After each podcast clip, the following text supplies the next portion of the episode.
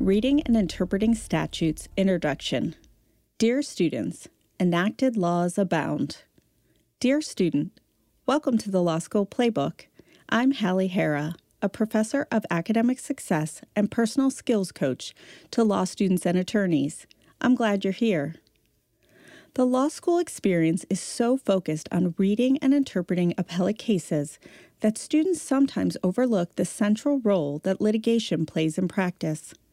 The reading and interpretation strategies in this series of episodes pertains to many kinds of enacted law or requirements with the force of enacted law, such as statutes, regulations, ordinances, and municipal law.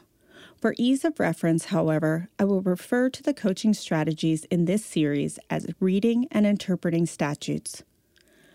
Many of the strategies used for reading cases also apply to reading statutes.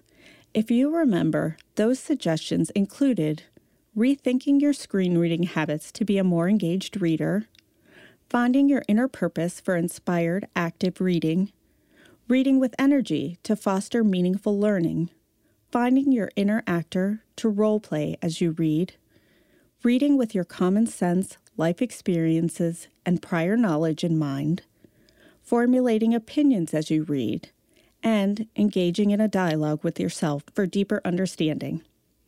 There is one rule we will change, and that's speed reading, but we'll talk more about that in the next episode. For now, as we begin to focus on this topic, I want you to think of the sheer number of statutes that impact your daily life. Regardless of how you feel about the number, whether you believe it to be a good or a bad thing, there's no denying the presence of statutes in our lives.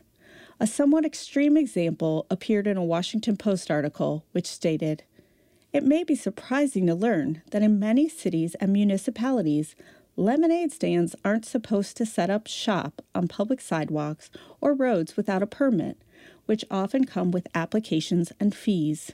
Just Google the topic and you'll find many stories from across the nation that involve police shutting down lemonade stands and imposing a fine due to failure to follow the law. Most Americans are familiar with workplace laws, tax laws, and criminal laws, and often learn of others in the news, like the law that bans the manufacture or sale of common household incandescent bulbs, and a national policy removing partially hydrogenated oils from processed foods.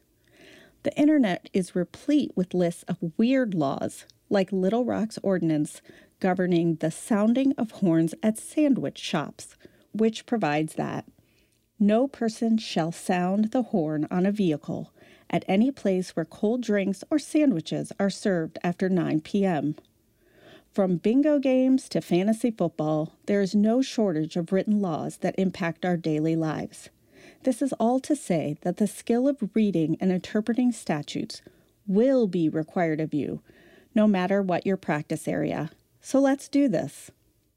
If you would like to read this episode, get suggestions for further reading, or to request individual coaching with me, please visit my website at www.lawschoolplaybook.com.